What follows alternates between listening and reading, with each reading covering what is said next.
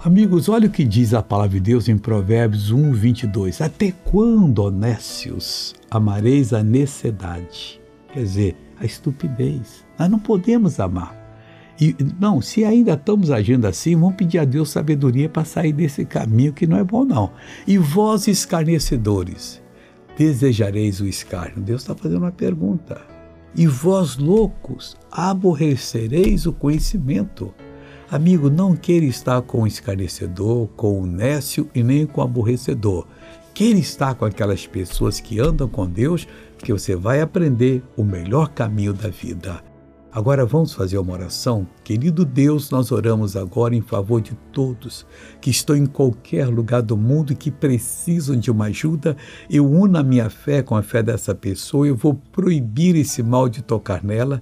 Esse espírito de derrota vai embora agora, bate em retirada, não oprima mais, está desfeito todo o mal em nome de Jesus. E você diz, Deus, muito obrigado, eu creio para a tua glória e amém. Bom dia.